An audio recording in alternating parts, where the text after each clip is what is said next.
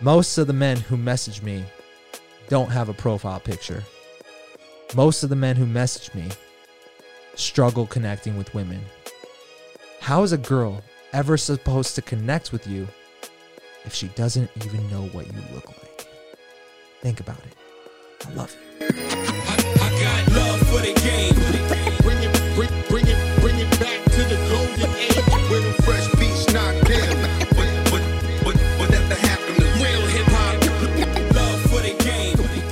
Ever since my last podcast, or not the last one, but the one with uh, Faraz, I've been addicted to coconut water. I've been craving it. And I think it was because he brought the, the fancy bottle or the fancy box, should I say, that had all the coconut chunks. And so it was not only a drinking experience, but it was an eating experience at the same time. And then we are talking about a lot of cool things. So I like coconut water. I have an appreciation for it now. You ever tried banana milk? no, what the fuck is that? I don't know. It's just something I made up right now. I if I were to make a brand called Banana Milk, was it Banana Milk? You Yeah. made it up. Yeah, I just made it up. it would be a it would be a yellow box like this. It would have a little um, monkey on there, and the monkey looks like Curious George, but a little bit different, so we don't get in trouble for trademark. But it's something that has like a oh, I kind of recognize that monkey, right? But it's gonna be milking a banana, and there's little droplets coming out of the end of the banana. Bro. banana milk. And that would be come into stores near you. Yo, what if I created a protein powder, a protein drink, and I called it banana milk? Honestly, just the name itself, it just reminds me of the. You ever have those popsicles that are like chocolate and banana? Yes. I don't know why banana milk makes it just gives me that flavor. I just taste it. Yeah, bro. You create a banana milk uh, chocolate protein. I, I would drink that just for the name, you know, even if it tastes like dog shit.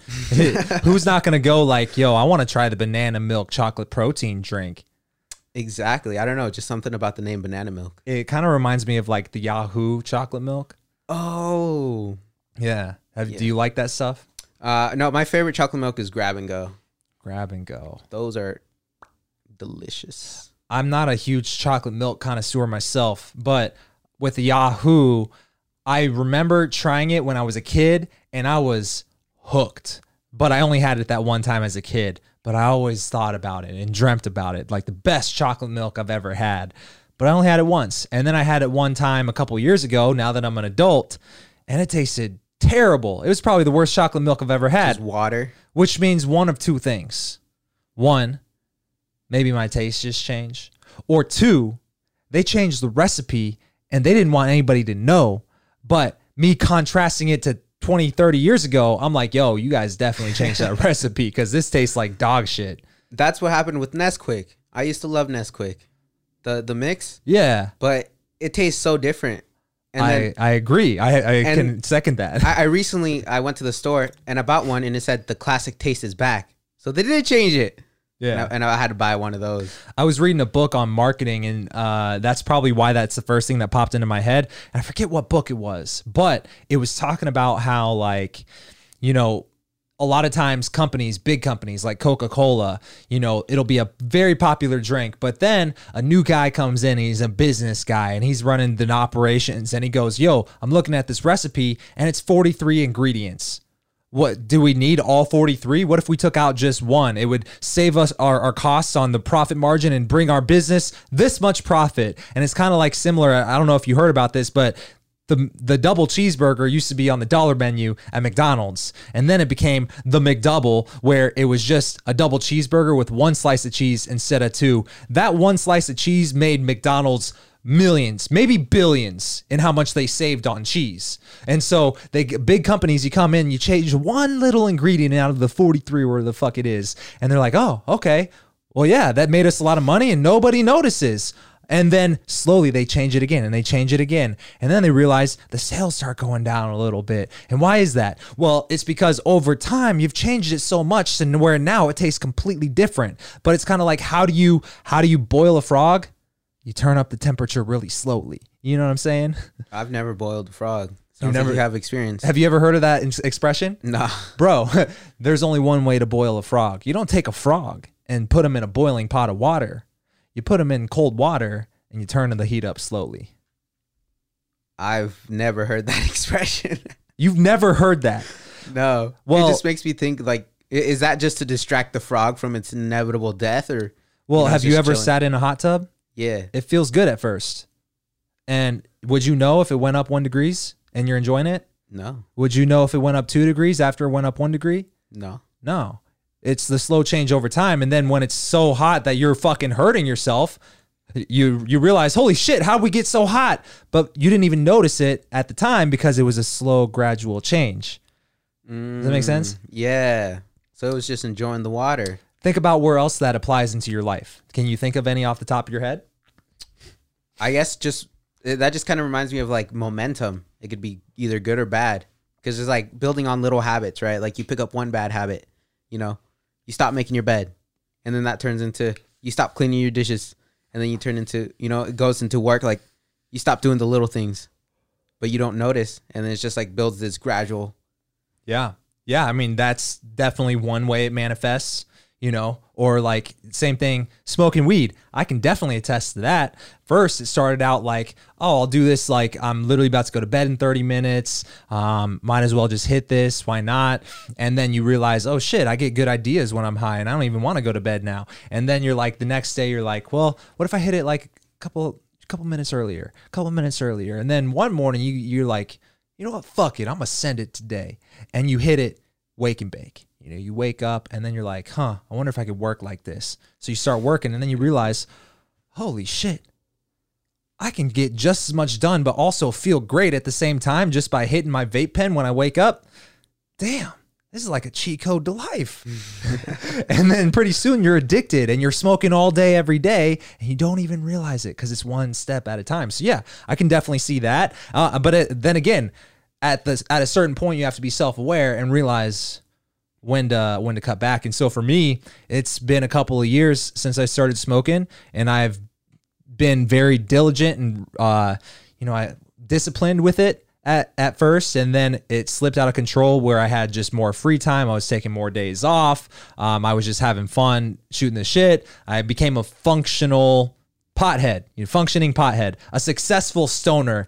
and uh, I was like, well, literally, there's no reason for me to not smoke weed. And so when you came here, I didn't even realize how bad it was until you saw me in one afternoon roll up and smoke three joints in a row. I remember that. and you're like, bro, you're kind of low key like a heavy smoker.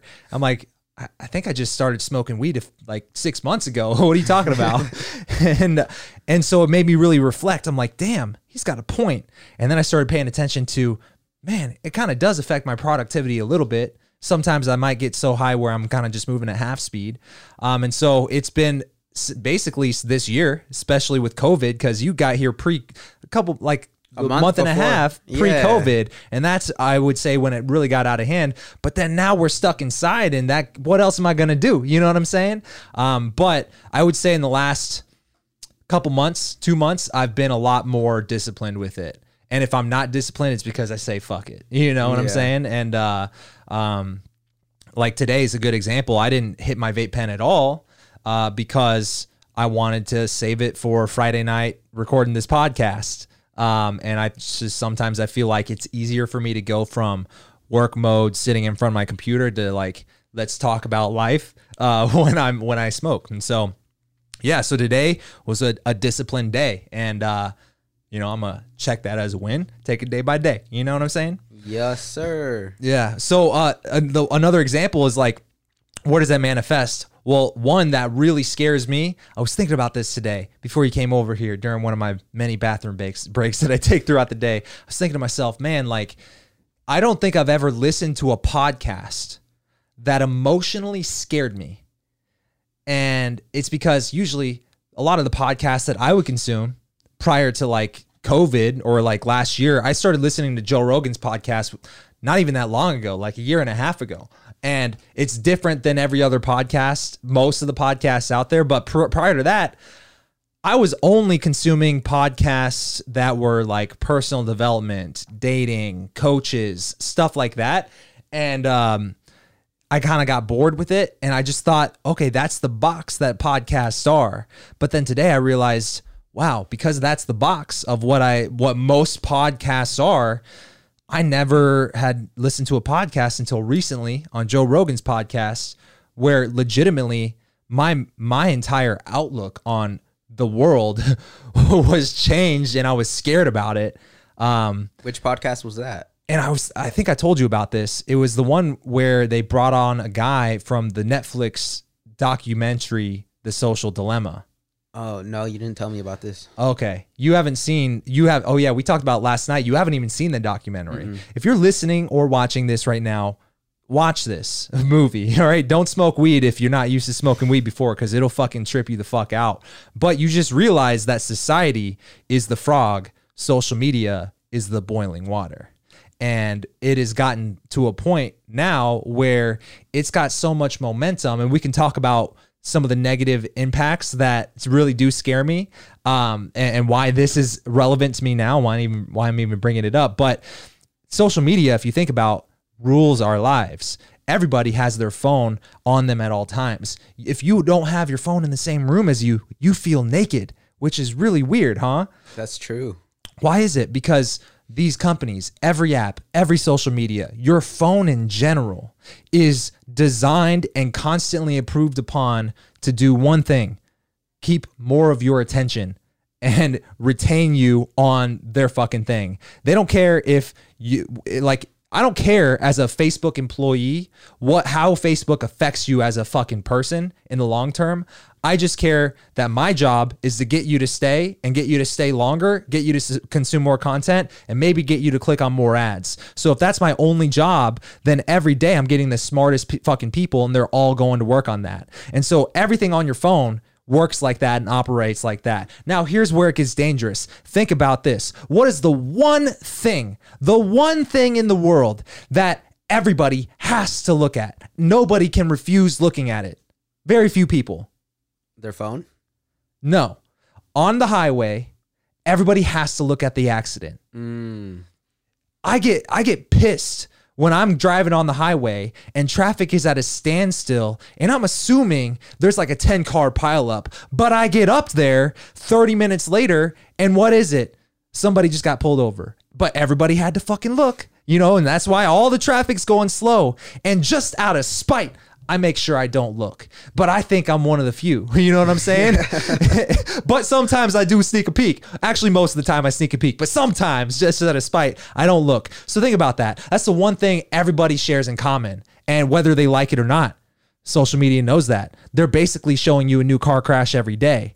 Why why is the world so divided politically? Why is this? Because you got a lot of logical people, you got a lot of people who are kind of conservative in the middle. They go on social media and here's what happens. If you're a 15-year-old girl and you're looking for a diet and you're looking for just dieting advice, well, YouTube's algorithm knows, hey, on this little bar right here that I suggest everybody's videos or whatever, I just know if this is a 15 year old girl, I know her demographic, I know what videos she's watched in the past, I know everything about her, and I know from 15 million other 15 year old girls who are in that area that the one thing that's going to get them to go down a YouTube rabbit hole and keep them on YouTube longer is if I start suggesting them videos on anorexia and bulimia. All right. How crazy is that? A girl is just looking into healthy diets and now she's going down an anorexia fucking rabbit hole. Dude, that right? fucks shit up long term. Uh, Think about Like, that. that self-image. It's already fucked shit up. All right. Elections are so politicized now because of social media. We just finished an election and it was literally the the uh, it was a shit show. It was a fucking circus. The from start to finish, it was a fucking circus. But what's happened prior to this? The world is already so divided. And why is that? Because you're on social media. You're getting served up car crashes just to get your attention. What's going to get your attention? Well, if you do the research, what gets people's attentions is emotional things. If I can spark an emotion in you, particularly a negative one, you're going to go on Facebook and you're going to stay there and you're going to go down that rabbit hole and you're going to make your voice heard. And so literally if you think about how this is affecting people as a society, it is making people further right or further left. If you're anywhere in the middle, you're going to some point become polarized to the other way. opposites just because that's the nature of how social media works. And think about how this has already affected countries across the world. Across the world, in a third world country, I, I'm just naming this based off the story that was told on Joe Rogan's podcast because this blew my mind, right? I can't, I, so the reason why I say that is because I don't remember off the top of my head exactly what country and exactly what two groups it was. But basically, in one of these lower income countries, Mark Zuckerberg has made a deal with the government there that, hey, on every cell phone they buy, why don't you just have Facebook apps already pre-installed onto the internet. Now, here's where that got dangerous as a result. Because as a company, Facebook's like, hey, more exposure, more reach, automatically loaded on the phone. So we don't even have to get them to download the thing anymore. So we eliminated the full step altogether. Well, in this country, most of the people can't afford real internet. So, and they don't want to use the data on their phone. So they use Facebook as their source of information. They use Facebook as their internet on their phone. And this is already a thing. Now, here's the thing in that country, if it's already poor and you got the people who are the rich of the poor have a phone, but they can't afford internet. And so everything they consume is on Facebook because that's the only thing that's free on the phone. And then the other people who can afford a phone don't have any access to that information, don't have the ability to defend their demographic on Facebook. And what happened was there was a genocide. There was a lot of people getting killed because of radical fucking things they're saying on Facebook. Jesus. And so literally Facebook created a fucking role for a 24 year old UCLA Asian girl, a girl fresh out of UCLA who's got a 4.0s her whole life. You know, just imagine what kind of people are working at Facebook. You got this 20 something year old kid who just wants to make it big in Silicon Valley and her job is to manage the political atmosphere of this country. That's crazy to me. Fuck. You know what I'm saying? So I've never watched a podcast that scared me like that. Um, and, and so kind of that's exactly what the social dilemma is about as a documentary and kind of just the way they do it is they they're interviewing people who were in the rooms of these companies, Twitter, YouTube, uh, Gmail, Google, um, and, and you know, Facebook, who are on the fucking teams in a fucking room like this building it up when it was originally starting. So they were the people who created this monster. But it's just a, monster that's got so much momentum, it's out of their control. And they're literally on this documentary telling you that it's bad. Here's why it's bad because I fucking designed it. And I don't even let my family use social media. That's and that's what I was gonna ask. Like, it not to be pessimistic or anything, but you know, is there a way to even stop that or shift that you know negative momentum that it is creating? Because you said it's building that momentum, and it's only gonna get bigger. It's AI. It's getting smarter by the second. Yeah. Literally, I think Joe's been probably also going down this rabbit hole because the other day, maybe this one he just up did today. Um, he's talking to some dude who is like, I don't even really know their background, but he talks about like addictive games and stuff. And I think he said an idea of like how do we fix that? And what they suggested I thought was completely like insane, right? They're they're talking about like when you go on vacation as a company, they should talk about any email you receive just automatically gets deleted. So you're not worrying about your emails. And when you come back from vacation your inbox looks exactly the same as when you left it. I think that's a stupid fucking idea right? Uh, especially from a customer service standpoint but or even just a sales standpoint fuck it. But uh i think that's a dumb idea. Another one is like i think they asked him what can you do? And the i think the only solution is the simplest answer that everybody's kind of skirting around because it's so simple that you almost forget about it. If we can just get most people to delete their fucking social media like i think that's literally the only answer here right because the companies aren't going to stop Yeah, I was thinking the Elon Musk brain chip. That's the next logical Oh step. my god. Well, that's the thing. It's only going to get worse if social media continues and you, the, now the chips in your brain. But I could see that kind of like leading into it. Like, you know, the social media is building so much momentum. We as humans need to progress with it, or else we just become extinct. What if it gets to that point? That'd be crazy. I mean, I think it's literally what has caused this election in particular to be so crazy. I think literally if a civil war, God forbid, does break out within the next five years, which five years ago you'd be like, what the fuck are you talking about? Today you're like, I don't know, man. I guess I guess I could kind of see that happening. Well, why is it? Social media, I would argue, is the number one driver of that. At least the it's definitely not helping. We know that for a fact, right? Hundred percent. Um, so I, I think it's already we're already in boiling water, and it, here's the crazy thing: you don't even know it. Right, you're just stuck to your fucking phone, and I think what brought this up today is literally I was talking about this dude who uh, used to be a client for Raw Dating Advice, and he was uh, inside my my coaching program, Legendary Game. Literally, was there like last year, right? And he has since, you know, exited. It's been over a year. And so he's doing his own thing, but we're still Facebook friends. And I was telling you, I see he's like kind of crushing it in India because he's Indian and he's like a, a coach for like business himself. And I'm like, man, he's kind of crushing it. But then I realized like this is my dating advice Facebook right? I used to have a personal Facebook when I was in, in high school, but I deleted that years ago because I didn't have a need for it because I had my dating advice business that I cared more about than have, being friends with my high school friends or whatever. Yeah. And uh, I literally have, I don't know, how, however many thousand people have added me on, on Facebook, and I don't know any of them, any of them. And I was talking to you before the podcast, I was like, I don't even know why the fuck I scroll Facebook. Like on my computer, I have Facebook timelines blocked and it just shows me a motivational quote when I go to Facebook.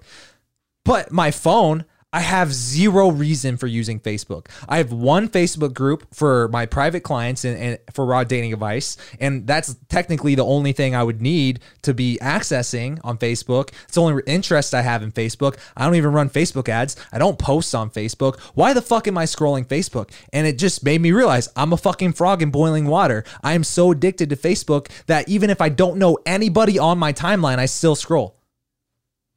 Jesus. How crazy is that? That's insane. like yeah that scares me you know and uh i don't know where to go with that it just man that's a pretty heavy 20 minutes of this podcast bro That is. I'm just here sitting and just fucking listening to you go off. Just yeah it's crazy. i think uh i would also like to share something that also blows my mind i was telling you about this last night but the listeners of this podcast don't know because uh the last podcast they saw i uploaded yesterday and I'm going to upload this tomorrow um, because last weekend when I traveled to Kansas, get my own kind of vacation, take a step away from uh, just Arizona. You know, I regardless of COVID, man, you still got to travel. You still got to get out of the house. Like before, people go on vacations at least once a year, or they try to to recenter themselves, take themselves out of the grind for two seconds. You know, and uh, uh, especially as a business owner, I got to stay true to that because especially if I work from home and I'm always working from home, and now I can't go anywhere. You got to travel however you can still. So if you're out there, I highly recommend just just go somewhere. Get an Airbnb you know, in a different. Just get out of your environment. You need it. But for me, I went home, stayed with my mom, visited some old friends from high school from Kansas. My best friend from childhood. That was the last podcast. I uploaded it because we filmed it last weekend. I didn't have time to upload it last weekend for the normal upload date and uh, I wanted to get. I was thinking, should I just wait until this Saturday to upload it? But I was like, man, we talked about the election, and the election didn't have a call yet, and now it technically does. So um, I, I was like, before it gets too out of date, let's go ahead and drop it. But I, I like the podcast. We had a lot of fun. Basically, hotboxed it in his living room. So if you haven't seen it, you should go and watch it. It's fun. Um, just I was thinking to myself, man, me and Bobby just have chemistry because I've known him since I was four. He's literally been my best friend since we were four, and he lived right next door to me my whole life. His family now lives in my old house that I grew up in because they moved away and then they moved back and we sold them our house. So it's like I know this guy, you know, and so uh uh yeah, just our chemistry alone is worth worth the watch. Um, he's the one guy who gives me a lot of shit because he's the one guy who always got girls growing up and I never got girls and now I'm a dating coach, which is kind of crazy. Yeah, that was a fun episode to just kind of watch and get the clips for. Yeah. Honestly.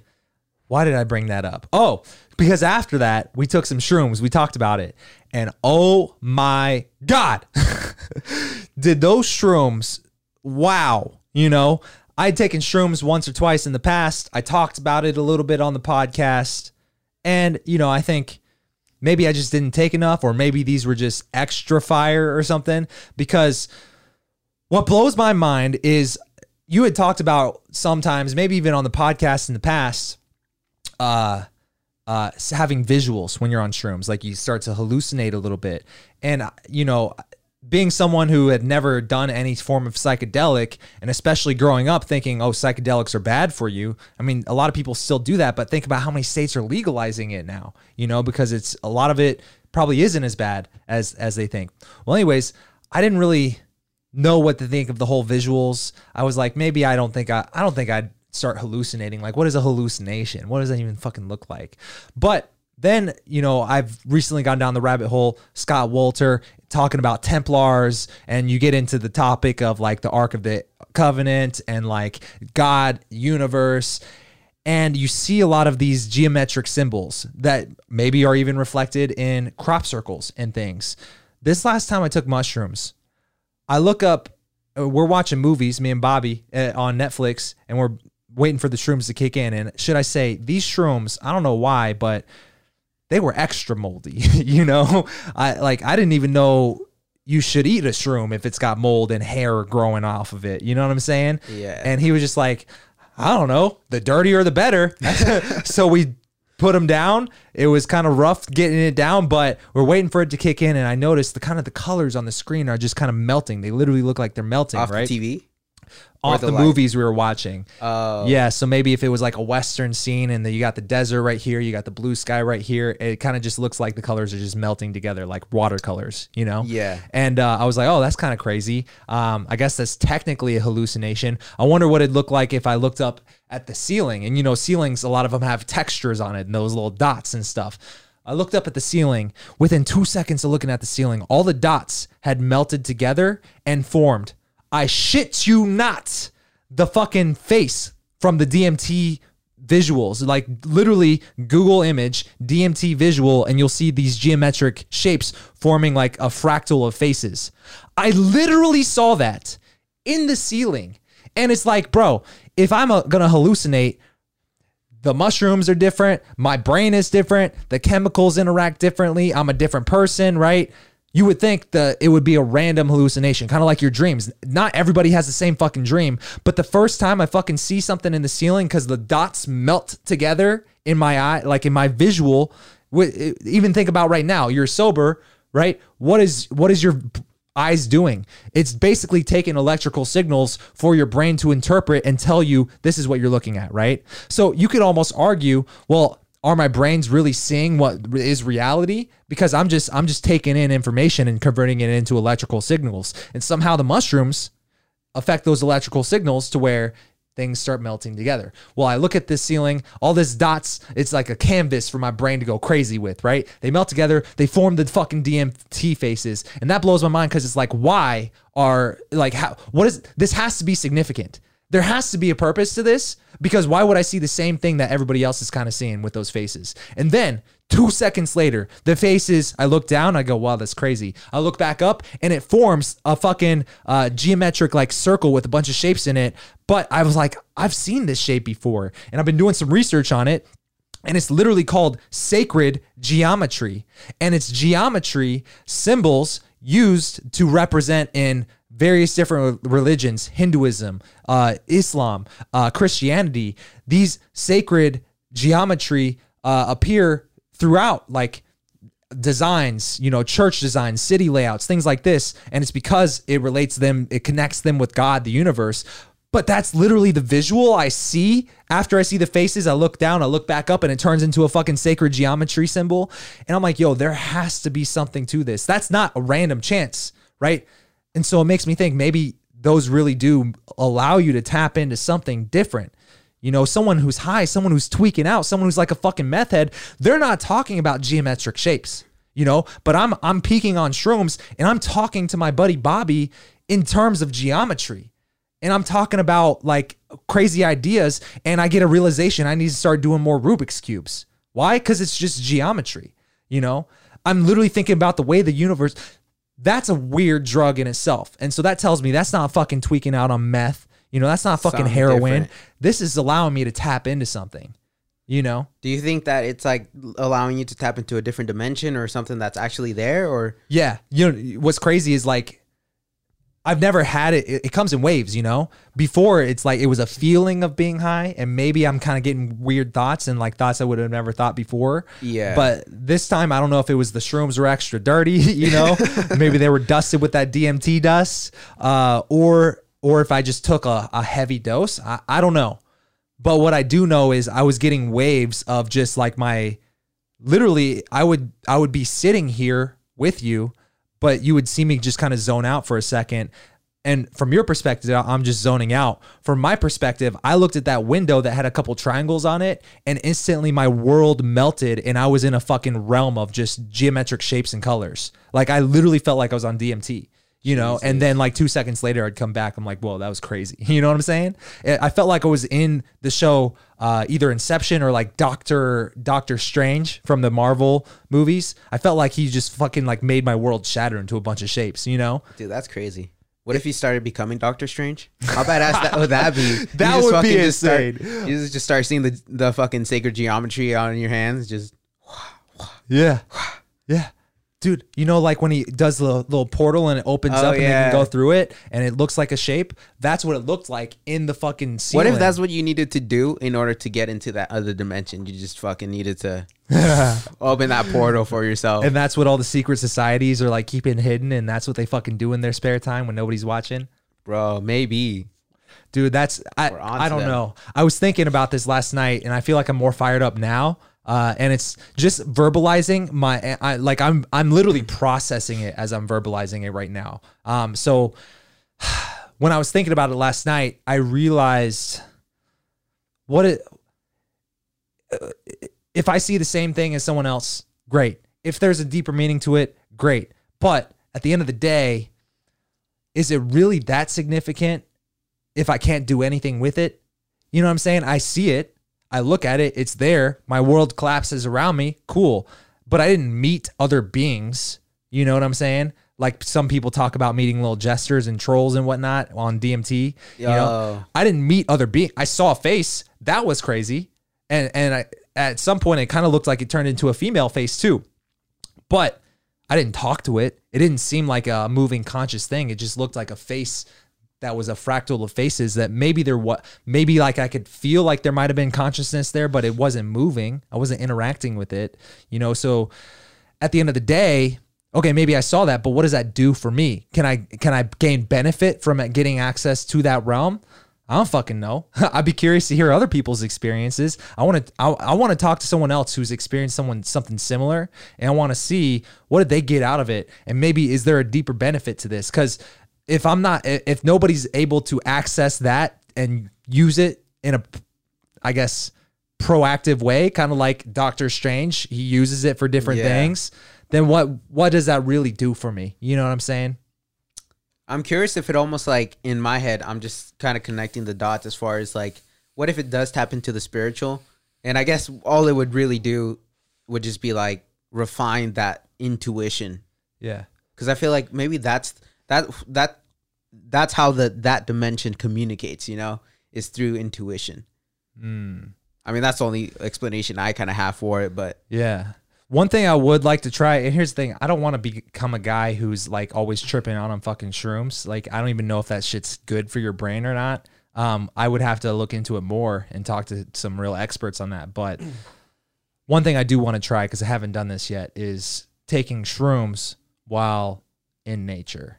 You know, and a lot of people talk about doing that, but it, what's crazy is I literally had a fucking emotional roller coaster of a trip. At times it was good, at times it was bad, but I think because I saw both extremes, it made me it gave me a deeper feeling of gratitude when it started coming down from it. how uh, did you see the sunset when you were coming down or anything? Nah. Oh, I Or saw the the, sunrise. sunrise, sunrise a little bit. I, didn't- I couldn't see the sun because there was a lot of city and trees around me, but I could see the sky. Yeah, that's that's definitely nice when you just see the sunrise. It's just like Yeah. a refreshing feeling. I don't know. Yeah, but I'd be curious different. to see what it's like peaking on shrooms while in that environment. You know what I'm saying? Mm. because uh um you know i was just sitting on a couch in uh in my buddy's shitty home in kansas city missouri you know what i'm saying and i had a fucking wild trip looking at his ceiling you know what i'm saying but what makes me real curious is what would happen if i rather than looking at dots on a wall was looking at stars in the sky. What would that melt into? bro. You know what I'm saying? I remember one time taking acid, or two times. The first time was at Yosemite. That was like my second time taking.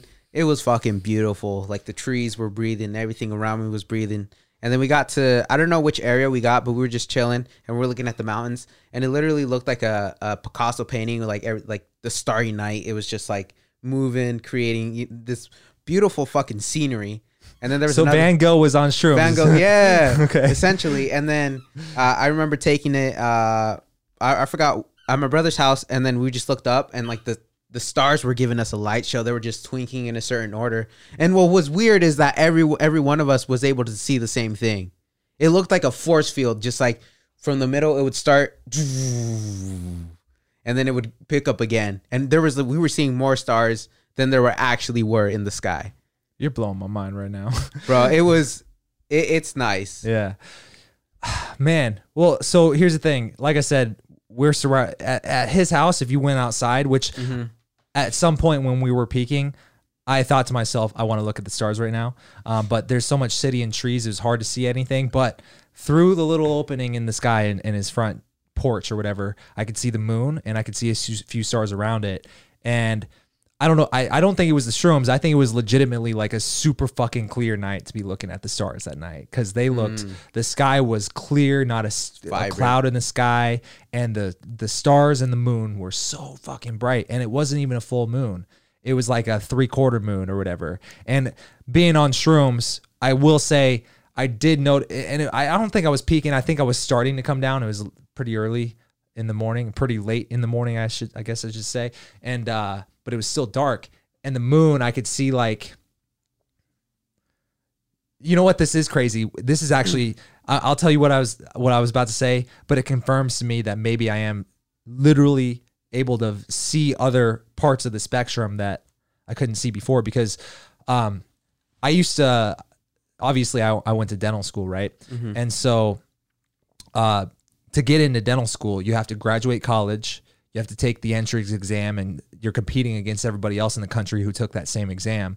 And uh, then you try to apply and then you got to interview and then you got to get accepted from the interview. So it's a whole process and it's pretty competitive because you're going to be a dentist. You're basically a doctor but with less of a headache because you own your own practice. You work on your terms. You work three or four days a week and you probably make more than most general doctors who go to medical school. Anyways point is i had to take a lot of organic chemistry in college. And even after college and while i was waiting to get into dental school i was a substitute teacher at high schools and i would teach i would literally teach the lessons because the teachers trusted me to do that because of my background to do chemistry organic chemistry and one of the experiments uh, that we would do. And I remember because this is like in high school, it's kind of more interactive than some of the college courses, even. Um, and so one of the experiments is there's like some film that you can take and you look at light through the film. And when you look at the picture of the light source through the film, you can see what elements make up that that light source because of the way it kind of reflects through this film. And so you'll see like levels of colors. And so if you think about the visual spectrum, it goes uh, from like there's like ultraviolet at the high end. Wait, wait, so you got radio waves, and then you go um, uh, uh, Roy G. Biv. So red, orange, yellow, green, blue, indigo, violet. That's the visual spectrum. So those are technically all the colors that exist that we can see. And then on that spectrum, though, you got radio waves, right, and stuff that's that's below the red end of the spectrum. But on this side, violet's the last color. So Roy G. Biv, violet, ultraviolet radio waves. You know what I'm saying? So UV rays are technically on the same spectrum, but your eyes can only process this small section of that spectrum. Does that make sense? Hmm. So radio waves, ultraviolet waves, they're all the same. The radio waves, like under a mic- microscope, could you actually see them, or we're just not? No, no, our no. eyes can't. Nah, it's it's it's energy, it's magnetism. It's like hmm. it's like electromagnet. It's called the el- electromagnetic spectrum. So it's a combination of electricity and magnetism. Okay, so you can't see most of them. You know, you we listen to the radio because of the radio waves. It's technically the same wave, right? But the only difference is on this end, it's vibrating slowly and the waves are a little bit longer. On this end, the waves are like That's why Oh. UV rays they're more harmful to you because they're just like fucking vibrating strings, just hitting you really fucking hard. You know what I'm saying? Um, so that's kind of how it how it differs. And so the spectrum of what you see, the the way the bars you kind of get these bars and you you see the different colors of the spectrum through this film and the kind of like a, like a barcode the way that the light reflects it refracts it into this film you can look at the barcode that you get see and see what element makes that up. When i was on shrooms and i looked at the moon and it, it hit me just now that's why i explained that whole thing it looked like I was looking through one of those films at the moon because what I saw was it looked like a holographic like Charizard type of thing, but I saw it in to the off the both sides and then off the perpendicular right here at a right angle and it was like a spectrum of color but it was kind of like a reflection of it. So i saw like the i saw the moon and it was super bright but then i saw like kind of like a hologram you know uh, a, a yellow red violet pink-ish version of it coming off of it you know what i'm saying Off the moon. yeah. And it looked like I was looking at it Oh. through one of those pieces of film, which in the context of this conversation kind of blows my not mind when I realize that because it maybe is evidence pointing towards maybe it does allow me to see a little bit more of that electromagnetic spectrum than my eyes usually could. You know what I'm saying? Yeah. Which gives more relevance to some of the geometric shapes I was seeing. It's just seeing what you're not normally able to see. Yeah. and so, uh, man, that's a theory. That's a hypothesis based off of one experience that from coming from a guy who was tripping his ass off on shrooms. You know what I'm saying? So who knows if there's any scientific relevance to that? But let's have another science oriented person who has a little bit of a science background like me go and fucking take shrooms and look at the moon and tell me if you see the same thing. you know, let's this is this is actually science. This right here is the scientific process. You realize that, right? And this is why it's fucked up because the scientific process is, man, I experienced this new thing. I think it tells me this about the world we live in.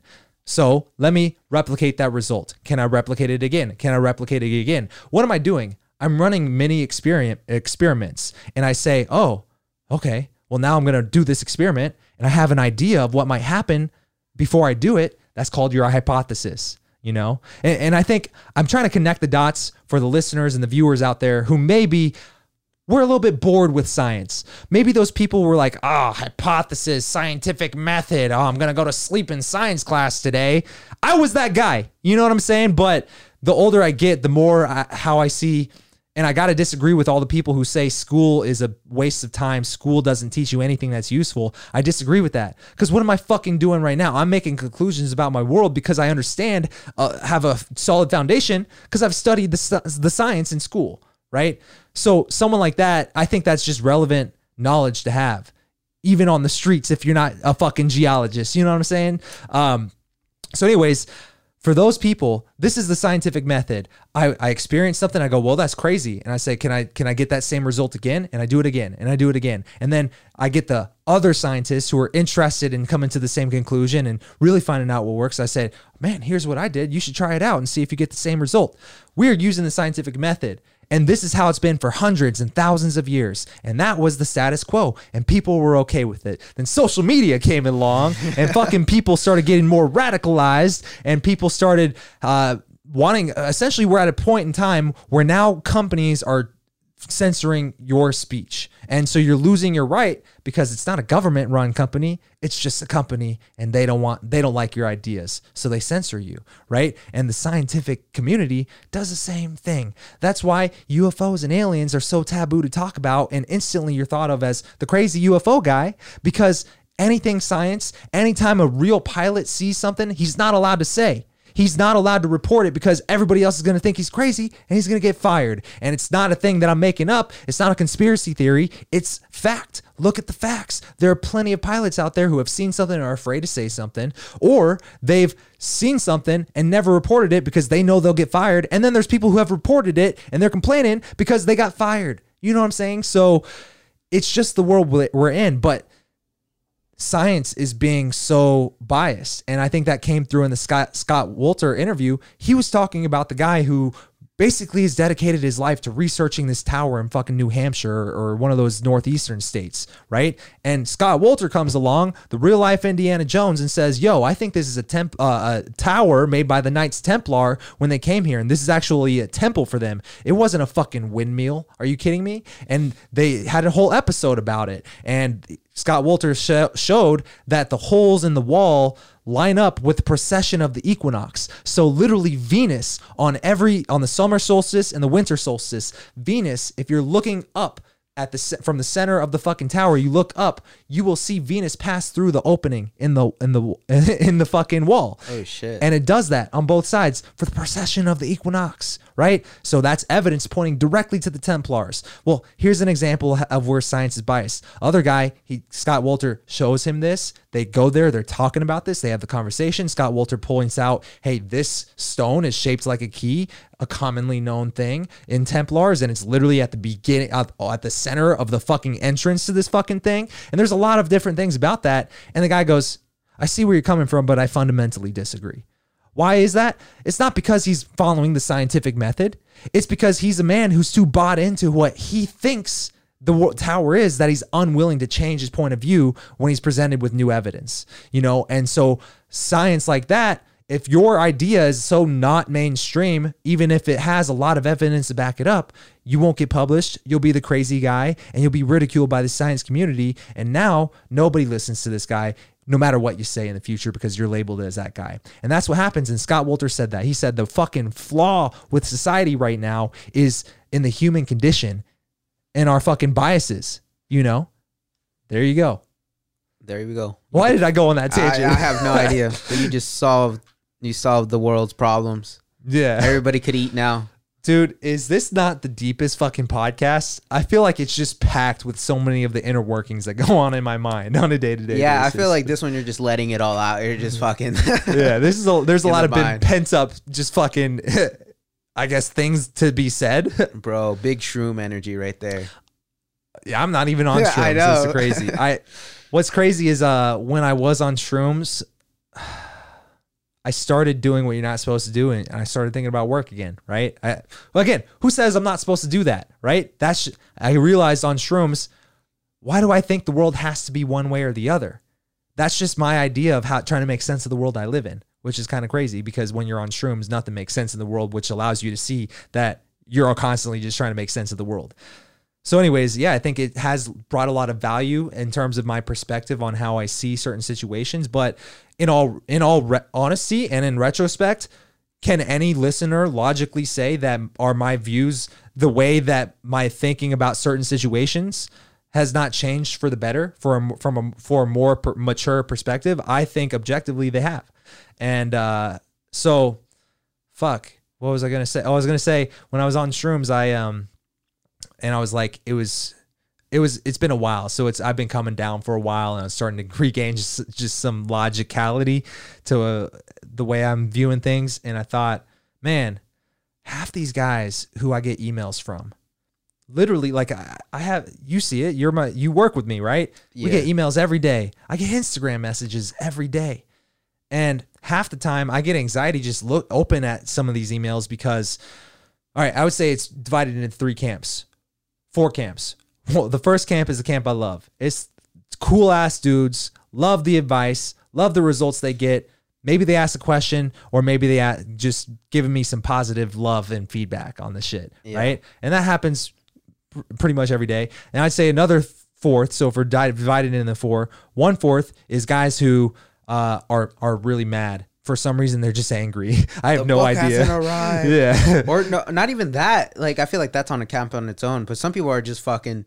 They just get so just mad. negative, just so Yeah. negative and skeptical of everything. But f- the funny thing is, those those guys when you do message back, oh, I love your stuff, bro. Yeah. Oh yeah, yeah. yeah. Like I'm, Yeah. I'm surprised you messaged me back. I honestly, at this point, I see through it because I just know this is a person who's in pain, or else why would he be trying to inflict pain on the world around him? You know what I'm saying? So, uh, I I don't pay too much mind to it. In fact, I I, I usually respond with positivity. You know what I'm saying? Um, And then the other camp is the camp where I can't make out anything they say because they look like they've never taken an English class in their life, you know? And unfortunately, I don't think these are people from foreign countries. They're just, they choose to not use proper grammar. They choose to not correct any typos. And they just, I feel like when I'm trying to read what they're saying, I'm reading it as if I'm assuming a kindergartner wrote it, you know? Eh, which makes me instantly not know how to feel about this person's question that they're asking, anyways. And usually, half these guys, and so the other camp is the actually, you know, I don't even know what the fucking fourth camp. Who gives a fuck? But I would say half of the guys that we've already talked about don't have a profile picture. I don't know what they look like. I who the fuck knows? And if if I don't know what you look like and you you're negative or you leave, uh, I can't understand anything you're fucking trying to write.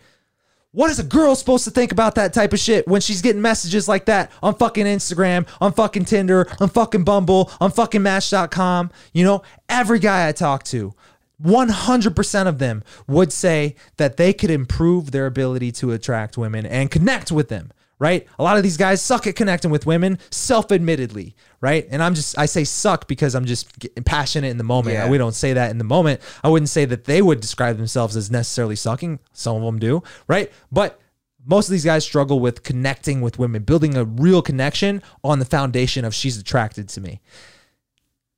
But at the end of the day, Shroom's realization how's a girl supposed to connect with you if she doesn't know what you look like, or you're negative, or she doesn't understand what you're trying to say, or all three? You know what I'm saying?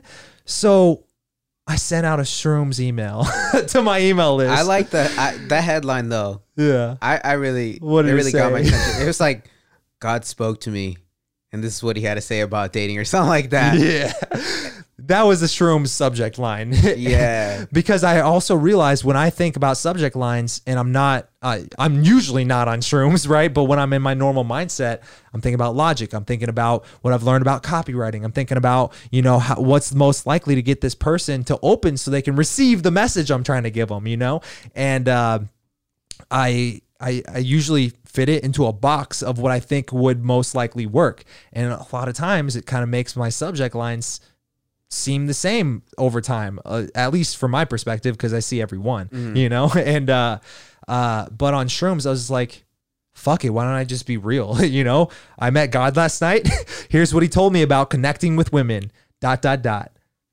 What's more blatant than that? you know, who doesn't want to fucking read that email? And it was a very simple email. It was five words, you know? And even when I looked at it and I was coming down on shrooms, I was like, geometrically, this looks beautiful. Jesus. Yeah, I literally thought that.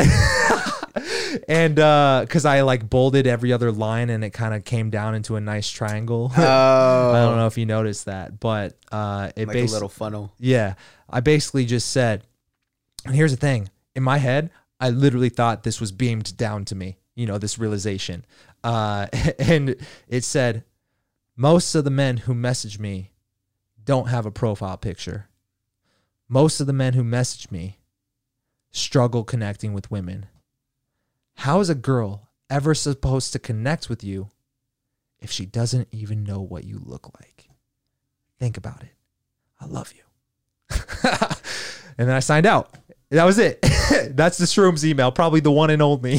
Yeah, I know. I, like I told you, dude. The, I instantly knew with that I love you. I just I didn't have to see anything else. I just saw the I love you, and I was like, yeah.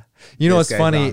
I that it, it- again fit perfectly into the email because it was a thing I added right at the last second because geometrically it made it look better.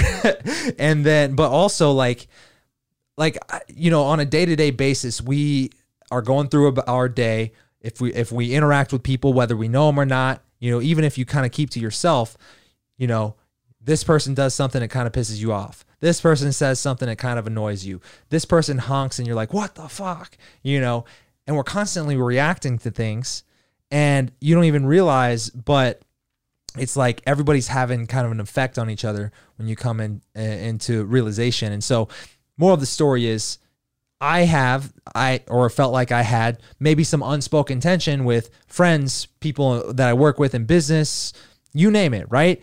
And any of that when I was on shrooms and I was coming down and I started having just legitimate gratitude for having come out of like what I would call a roller coaster of a trip. Uh I just was like I was like um man, this this fucking emotional shit, this fucking awkward tension between anybody be in my life, there's no point. And it's all in my own head. So I don't even know if they feel the same thing. You know? So I was just like in a very grateful and loving mood. So I started texting my friend, I love you. I started texting the other guys, I love you, man. And then I was like, man, I don't want it to sound weird. So I was like, I love you, brother. Uh I should also say I'm peaking on shrooms right now, and it's 5 a.m. my time in Kansas. uh, but anyways, let's chat when when uh, let's chat, let's hang out soon or something like that, you know. Um, and so it, I was just in that kind of loving mood, and so I was like, it fits geometrically into the email, and also, you know what? Maybe some of these guys have not heard this in a while, but I genuinely got love from my people, you know. Yeah. So uh, yeah, Man, I mean that's powerful. I feel like, uh, yeah, as as funny as it was, like I feel like some guys do need to hear that, you know, yeah, and it just like knowing that it comes from a genuine place. Yeah. Yeah. And so it- just made me realize things I had I usually never think about. I would say the one thing that shrooms has done for me is just allow me to see the other side of the same coin that I'm looking at, you know? And there's two sides to everything, but it's just how you perceive it. And for me, I started perceiving things from the opposite end and I realized I was in a spot with my email inbox, which I'm sure a lot of people experience anxiety looking at their email if they have to use it for their work and business, but also they got to use it for personal shit too. So you're always just kind of looking at your email. Um, I realized I started getting anxiety because I was like, I, I'm either gonna not understand what this person's saying, I'm either gonna get negative stuff, or or uh, a combination of both. And it's kind of like, you know, there's definitely a lot of the positive, but it's a bias of the human condition. It's called the negativity bias. You get nine positive comments and you get one, but that one sticks with you. You know what I'm saying? Yeah. It's human nature. And so I started to get anxiety, but then I realized, huh, there's a lot of people out there who really do actually like my content. And regardless, and this is so trite, this is so fucking cliche, but stick to the people who vibe with you. You know what I'm saying? Yeah, there's people out there who maybe don't like your shit. Maybe there's haters. Maybe there's fuck. But honestly, the majority of the comments I get are very positive. And there's a lot of people that I talk to on a daily basis who are on my email list and they love the emails. They love the book. They love everything about raw dating advice.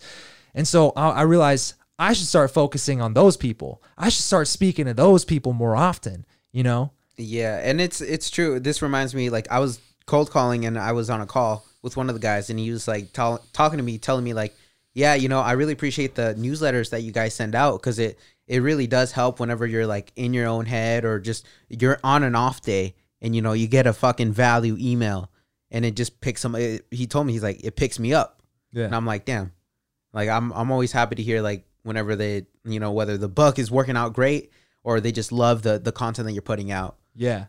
Yeah, it's it's always humbling to hear that kind of shit, but it's like it's it's so crazy cuz you know, as someone who writes a book, maybe if, let's say of a 1000 people who buy the book, how many of those people actually take the t- take the second to reach out to you? I mean, even if it's a lot, it's still just a percentage, you know? And of that percent, like yeah, it makes you realize that there's really a lot more people who probably aren't saying something. So if you if you hear one thing one time, there's probably a lot of other people who think that, right? Positive or negative.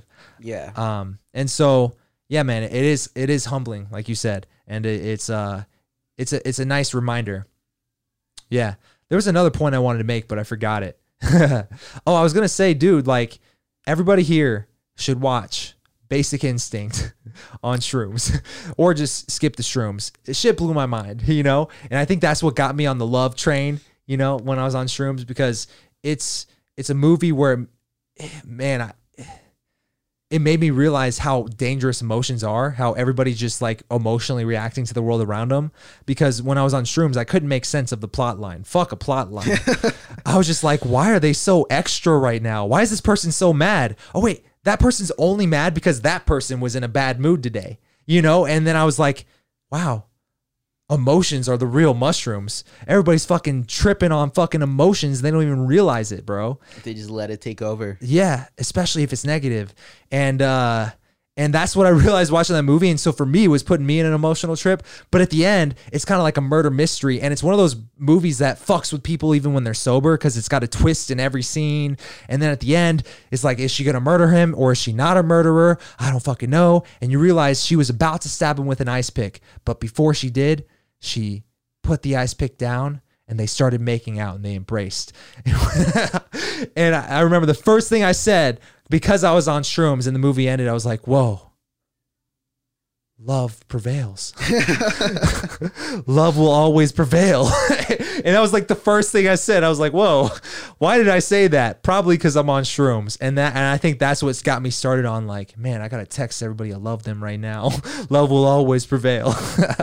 Yo, so keep bringing the love because I give the love right back, you know? And also, I, I'm just curious out there for any of the listeners or the watchers of the podcast do you like these episodes where me and Chris just kind of fuck around? You know, because sometimes you know we get a lot of guests and we can line up guests all day if we if we really wanted to. You know, there's nothing that prevents us from being able to do that, other than COVID might you know be a barrier for people to travel here.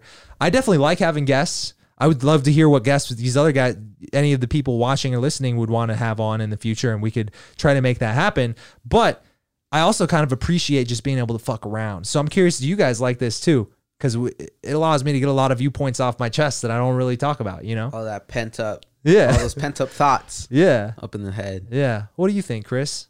I don't know. I, I find these fun and definitely like I feel like just what you you've talked about before is just having those base of people like you know Clark, Brian, and like that that main group. I feel like that would make it a fun kind of. Yeah. I don't know. They're just always fun because you guys talk about whether with you and Clark and talking about aliens, Yeah. or you and Brian just fucking talking about cults. You know, Yeah. Yeah. Well, uh, I will say this tomorrow, I will be going to a thing in Tempe. So I guess technically today, because that's when this podcast is coming out. So today, for you guys who are watching this on the day it came out, I'll be in Tempe. If you happen to catch this in time, come check me out. You know, because I uh, I'm going to the Phoenix MUFON meeting. I think I asked Chris if he wants to come. If you want to come, you're more than welcome to come. But MUFON is basically like the UFO researcher group that every city has. And I was like, I wonder if Phoenix has one. Uh, and so I looked it up and they have a meeting tomorrow in Tempe and they're bringing on uh, uh, an abdu- uh, they're bringing on a speaker who was a guy who was abducted by aliens. And I've been I emailed this guy a couple weeks ago because I wanted to try to get him on the podcast because he was abducted in Arizona and he's from Phoenix. And so he's coming to speak at it. But his story is so crazy because I've said this on the podcast before. If you guys are OG listeners, which apparently there are a few, you know, there's a lot of people who have consumed a lot of these podcasts. Pretty much, uh, even in my legendary game coaching group, the other day we're on a coaching call, and like all ten of the guys who were on the call were like, "Yeah, we love your podcast." So if you guys are listening, if you guys have actually listened to every episode, you've probably heard me say like, I don't really pay a lot of attention to the to the people who say they were abducted by UFOs or aliens because man, like, okay, well, I met George Washington, you know, so what are you gonna say? Prove me wrong, you know? Yeah. Uh, and so it's like, what what can you do with that? But his story blows my mind because it was in the news um, prior to any of the abduction part of the story coming out. If a guy was gonna fake an abduction, what is he gonna do? He's gonna tell a story about as an ab- abduction, and people are instantly gonna say that guy's crazy. Well, what happened was. Um, he was working in a forest in Arizona um, with like six other coworkers, and they're driving around in a truck. And literally, it's kind of nighttime, or maybe it's early morning. I don't fucking know. But they see this light in the trees, kind of shining through the trees, and they're driving around in the forest because they're working in the forest together. Um, and they go, "What is that light? Let's go check it out." So they're trying to find the light, and they eventually come to a clearing in the forest, uh, and it's like, it, but are surrounded by a lot of woods, and it's a flying saucer just hovering there, and they're that's the source of the light, right? And they're all looking at this thing through the fucking truck. And they're like, holy fucking shit. Travis Walton, who's this guy who's speaking at this thing in Tempe tomorrow, today for you guys. Mm-hmm. he he gets out of the truck, and this is in the 70s. He gets out of the truck and he takes to take a closer look at it, and everybody's like, yo, get back in the truck. And the thing beams down a fucking light beam out this flying saucer at Travis, and it shoots him off like 10 feet because it like it hits him and it blasts him off like 10 feet away, and he's like unconscious on the ground. his friends think this flying saucer just killed him. And so they get close the door and drive away. They want to go get help, right? And then they they literally thought Travis was dead, right? And then they drive a few hundred feet away or whatever, and they go, "No, we got to go back and get Travis. We got to go back and get Travis." They go back. Travis is gone. Flying saucer's gone. They don't know what to do. So then they, and here's just what I'm telling of the story from what I've heard of his story. Um, so anyway, I, I would love to get this guy on the podcast. So how the story kind of pans out is that they go back, they tell people what happened in town. They're like, we don't know where he is. We went back for him. He's gone.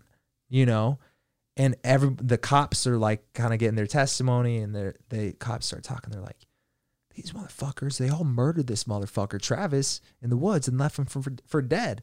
This, they're just trying to get away with murder with this crazy alien story, you know.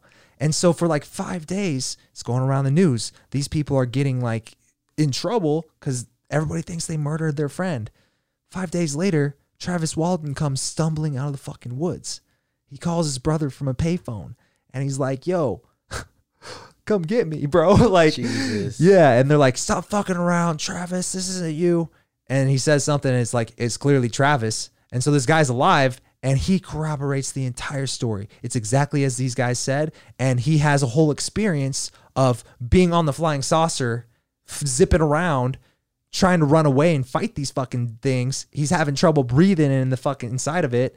Meets some little short alien beings, but he also meets some tall human looking beings that aren't quite human, but almost human, but are only there to make him comfortable enough so they can get control of him so he's not fighting back. Hmm. And then he fucking gets dropped off in the fucking on the street or whatever by the woods. And so, man, I would love to interview that guy because I want to see, I want to see, I want to be in the room and be able to read him while he's telling the story and really see if it really is true. Because I have a, I, I think I have a gift, and it's just being able to read people and just like because I'm so good at empathizing with people, and I can kind of just feel like if they're being truthful or not. And I want to be able to read him, you know, in the room. And so, man, so he's gonna be speaking at that thing tomorrow. I'm gonna go. I'm gonna try to make that connection and try to get him on the podcast, bro. Bro, doesn't he live in Arizona? Yeah, that's what I'm saying. There's no reason why he wouldn't, but he is a little bit older because I was in the 70s. So maybe COVID, he doesn't want to go to some random dude's fucking apartment to fucking film a podcast, but maybe he would, you know? You never know. You never know. As long as you take the precautions. Yeah, I've emailed him a couple times. The first time I emailed him telling him about, my interest in his story, I'd love to have him on my podcast. I'm actually in the same city that he's located in if he's still here. Um, never got a response. So I emailed him last night. I was like, yo, uh, you know, like I said, I'm in Phoenix. Would love to still have you on the podcast. By the way, saw you're speaking in Tempe. I'll be there. See you. And he's probably thinking to himself, if, if he actually got it, who's this crazy guy? He's going to come behind me down. Yeah. And they're going to kick me out. Big ass dude just waiting for you. Yeah, so I'll keep you guys posted. But if you're in the area, come swing by and help me get this guy on the podcast. That'd be dope. All right, guys. Well, let's get out of here. I had fun on this one. What about you? That was fun just listening to all your your inside thoughts. I feel like I feel bad because I end up talking the whole time when you're on. But you know, if you want to talk more, Leslie, we can talk more next time though. Yeah, Not this yeah, time yeah. because we can't let you talk on this one. Exactly. it's just a one way this one. Yeah. Would you guys want him to be talking more? Let us know in the comments if you're on YouTube. All right. Well, well we're going to get out of here. Peace out. Happy Friday. Ha- happy Saturday. Peace. Jesus.